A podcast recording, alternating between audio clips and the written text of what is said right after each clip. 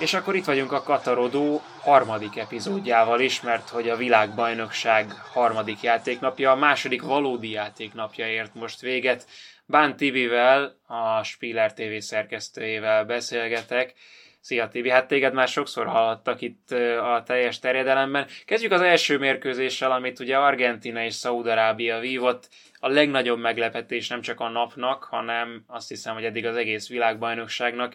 Vége a 36 meccses veretlen sorozatnak. Mit szóltál érzelmi oldalról első körben ez a meccshez? Szia, köszöntök mindenkit. Hát 1990 óta vagyok az argentin válogatott szurkolója, úgyhogy annyira nem örültem, az volt a szerencse, hogy mondjuk délután 3-4-kor nem volt kedvem különösebb anyagi kárt okozni, főleg, hogy a saját lakásomban néztem a meccset. De hát nem nagyon akartam elhinni, főleg az első fél idő után, tehát azért ott egyáltalán nem volt benne a levegőben, hogy itt az argentinoknak bármiféle problémájuk lehet. Kizárólag a lesvonallal volt problémájuk, semmi mással Szaudarábia tökéletes ellenfélnek tűnt ahhoz, hogy egy két-három gólos vereséggel megúszta, és igazából szerintem akkor sem lettek volna elégedetlenek. Aztán, ami a második félidő első 10 percében történt, arra szerintem nincs tudományos magyarázat. Ami utána arra már inkább van, tehát azért az argentin válogatottól megszokhattuk, hogyha van egy ilyen nagyon betömörülő, nagyon lelkesen védekező, mindenhova odaérő csapat, amelyik egyszerűen nem hajlandó elfáradni, azzal azért tudnak lenni gondok argentin részről, és hát számomra, de mondjuk én elfogult vagyok, megint bebizonyosodott, hogy ez a messzi függőség, ez nem feltétlenül tesz jót néhány játékosnak az argentin válogatottban. Én sokakon azt éreztem, amit mondjuk az elmúlt 15 évben elég gyakran, hogy, hogy az az első gondolatuk, hogy messzi, messzi, messzi, és pont ettől elvész az a lendület, meg az a gondolkodás gyorsaság, ami mondjuk a szériában, Lautaro Martinezben, vagy az éppen aktuális csapatában, Di Mariában mindig megfigyelhető. Én a válogatottban ezt nagyon ritkán láttam rajtuk, például ma sem azért furcsa, mondtad ezt a betömörülést, mert hogy alapvetően a második Saudi gól után valóban ez volt. De előtte nem azt kaptuk feltétlenül, amit, amit vártunk. Tehát, hogy hiába talált be Messi most már a negyedik különböző világbajnokságán, rengeteg les volt a mérkőzésen, és úgy tűnt, hogy nem, nem egy kapuzik Argentina, hanem itt egy óriási tempójú mérkőzésről beszélhettünk, rengeteg argentin lessel. Igen, mert hát erősen remélem azért, hogy Lionel Scaloni néhányszor lett, látta ezt a szaudarábiai válogatottat az elmúlt négy évben. Bevallom őszintén, én nem. És hát pont ez a furcsaság, ugye otthon játszik az összes játékosuk, ezért senki nem ismeri őket, és ez a harcmodor, amit választottak, hogy gyakorlatilag a, a védővonalat szinte a félpályáig föltolták, ez elképesztően nem ízlett az argentinoknak, ilyennel ők még nem találkoztak. Szerintem Dél-Amerikában biztos, hogy ilyet nem csinálnak a csapatok, és hát Európában, Európában sem nagyon jellemző ez. Úgyhogy ezzel mondanám, hogy látványosan nem tudtak mit kezdeni, de mivel megvolt a, haz, a nagyon korai vezetés, ez szerintem annyira akkor még nem tűnt aggasztónak, mert úgy volt vele az ember, hogy előbb-utóbb majd úgyis elrontják ezt a lescsapdát, és egyszer elszaladnak, és megvan a második, és akkor vége is a meccsnek. Hát aztán a szünet után kiderült, hogy mennyire fájtak ezek a lesek az első fél időben. Az egészen elképesztő, hogy ezt a mérkőzést megnyerte Szaudarábia, holnap nemzeti ünnep lesz. Megszületett az első 0-0 is ezen a VB-n, Dánia és Tunézia játszott gól nélküli döntetlen. Na ez viszont én azt hiszem, hogy az élvezetesebb 0 közül való volt. Abszolút, ez a tunéziai válogatott nagyon szimpatikus volt számomra, bevallom, pontosan annyiszor láttam őket az elmúlt négy évben, mint Szaudarábiát, mert azért az afrikai nemzetek kupája is általában a szabadnapjaimra esett egybe labdarúgásilag, tehát mondjuk nem tapadtam ott a semmiféle videó megosztó képernyőjére, hogy mindenáron lássak egy ANK meccset, de mondjuk ott gyanítom, hogy nem is ilyen harcmodorban futballoztak, mert ezen a tunéziai csapaton látszott, hogy mintha az életükért küzdenének, tehát mint hogyha ezen az egy meccsen múlna, hogy ők most tovább jutnak, vagy nem. A dánok játszották a saját kis játékukat, ami az európai csapatok ellen nagyon működik, de, de ez egy teljesen más harcmodor volt, teljesen más stílus, amivel egyrészt nem tudtak mit kezdeni, másrészt nem volt ö, eleje úgymond a csapatuknak, tehát nem volt egy olyan támadó, aki folyamatosan sakban tartotta volna a belső védőket, aki kivette volna a részét az összjátékokból, mert ö, Dolberg szerintem ehhez a szinthez már kevés, vagy nem tudom, hogy valaha elég volt de most biztos, hogy kevés. Skowalsen pedig nem egy középcsatár, akik ugye támadót játszottak a Dán válogatottban, és próbálkoztak becsülettel, jöttek a szélekről a beadások, Eriksen adta a labdákat, de, de egyszerűen ezen a tunéziai védelmen most nem volt rés. Az ő szervezettségüket azt hiszem, hogy vártuk, tudtuk. Amit nem vártunk, az a mexikói lengyel meccstől egy 0-0. Én azt hiszem. Tehát, hogy Mexikóra már előtte is azt mondták, hogy ez egy ö, játszós csapat. A mexikóiak ugyan nagy várakozással nem voltak a mérkőzés kapcsán, de mégiscsak elutaztak jó néhányan Katarba, és hát, hogyha valahol érdemes kiemelni a hangulatot, akkor azt hiszem, hogy ez az a meccs. Mert itt a, a kezdettől fogva döbbenetes volt, hogy milyen szurkolás mellett játszhattak a, a csapatok.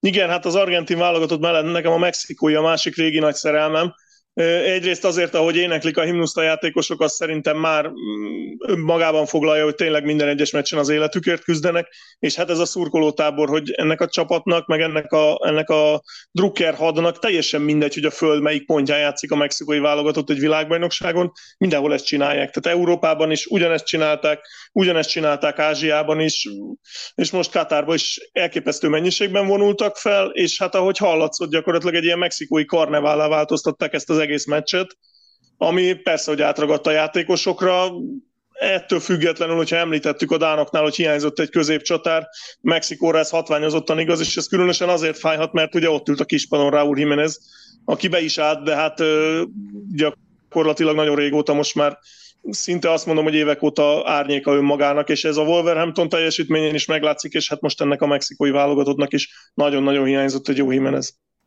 Lehet, hogy jól jött volna nekik egy Lewandowski például.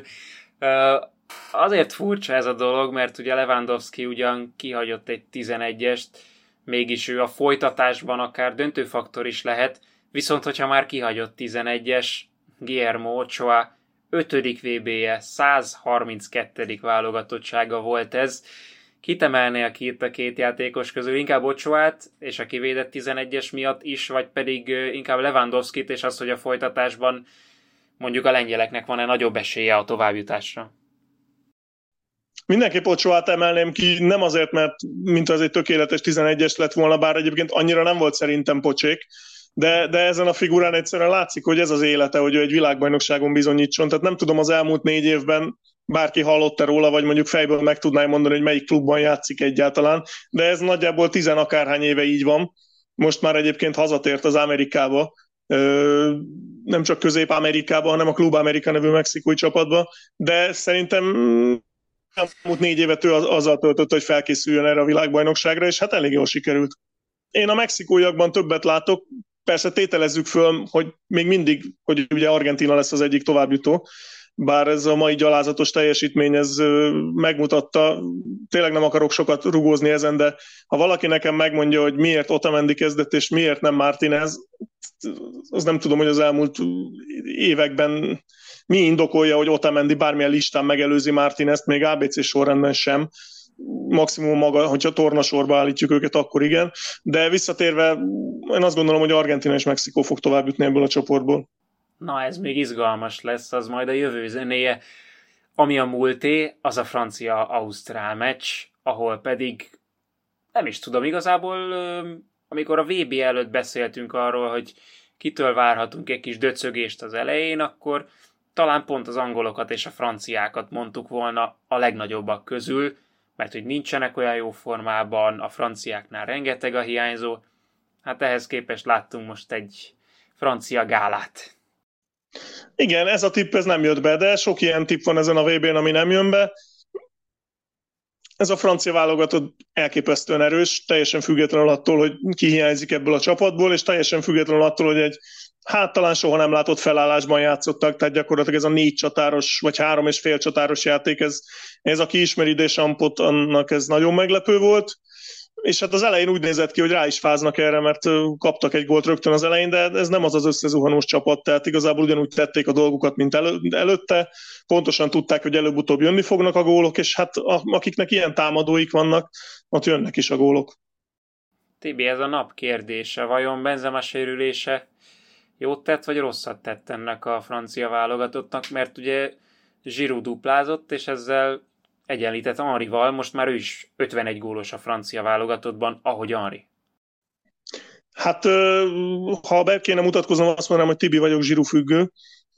nekem nagyon-nagyon nagy kedvencem ez az ember, és már akkor is nagyon nagy kedvencem volt Chelsea szimpatizáns létemre, amikor még az Arzenában játszott, de hogyha tényleg szobrot fognak majd egyszer állítani a tökéletes profiról, akkor valószínűleg ő fog modellt állni, és nem csak azért, mert tényleg a lányok álma bőrkötésben, hanem nála alázatosabb, profi, jobban koncentráló játékosról, hát én nem nagyon emlékszem az elmúlt évtizedekből, és ő hozza magát, amikor kell. Ha van benzema, akkor leül a padra, ha nincs benzema, akkor előlép, és hát nem mondom, hogy eldönti a meccset, de hát azért csak okozott két gólt, úgyhogy nagyon nem hiszem, hogy bárki szidalmazná őt. Szóval azt mondod, hogy ő nem fog Piers Morgannek interjút adni? hát ha igen, akkor az nem másfél órás lesz, és Piers Morgan nagyon csalódottan fog felállni, mert avval nem fog semmit eladni, amit Giroud mond neki. Majd franciául cseveghetnek egyet. Na, hát ez volt a keddi játéknap. Argentina tehát meglepetésre kikapott Szaudarápiától, Dánia, Tunézia és Mexikó, Lengyelország is 0-0 Franciaország pedig alaposan elpáholta Ausztráliát, holnap pedig, pedig megyünk tovább a másik ággal, ugye jönnek a további csoportok, az E és az F, és holnap is négy találkozót rendeznek, úgyhogy akkor is érdemes lesz a VB-t nézni, és este a Katarodót hallgatni. Köszi szépen, Tibi, hogy itt voltál, holnap folytatjuk. Köszönöm szépen, sziasztok!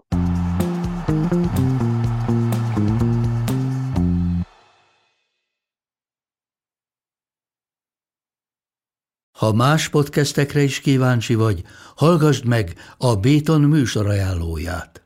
El tudod képzelni, hogy a podcastet, amit éppen most hallgattál, fél év múlva már a mesterséges intelligencia generálja? Mi sem. De ha érdekel, eljötte már a gépek lázadása. Hallgass bele az Embertelen podcastbe. Orsós Lajos vagyok, a műsor házigazdája. Egyelőre még élőben. Egyelőre. Fedezzük fel együtt, hogyan ismerkedik, randizik, mesél és vitatkozik Betty és Péter, két teljesen mesterséges intelligencia. Lajos, a podcast címét mond még egyszer, Léci. Oké. Okay. Embertelen podcast. Ez a műsor a Béton közösség tagja.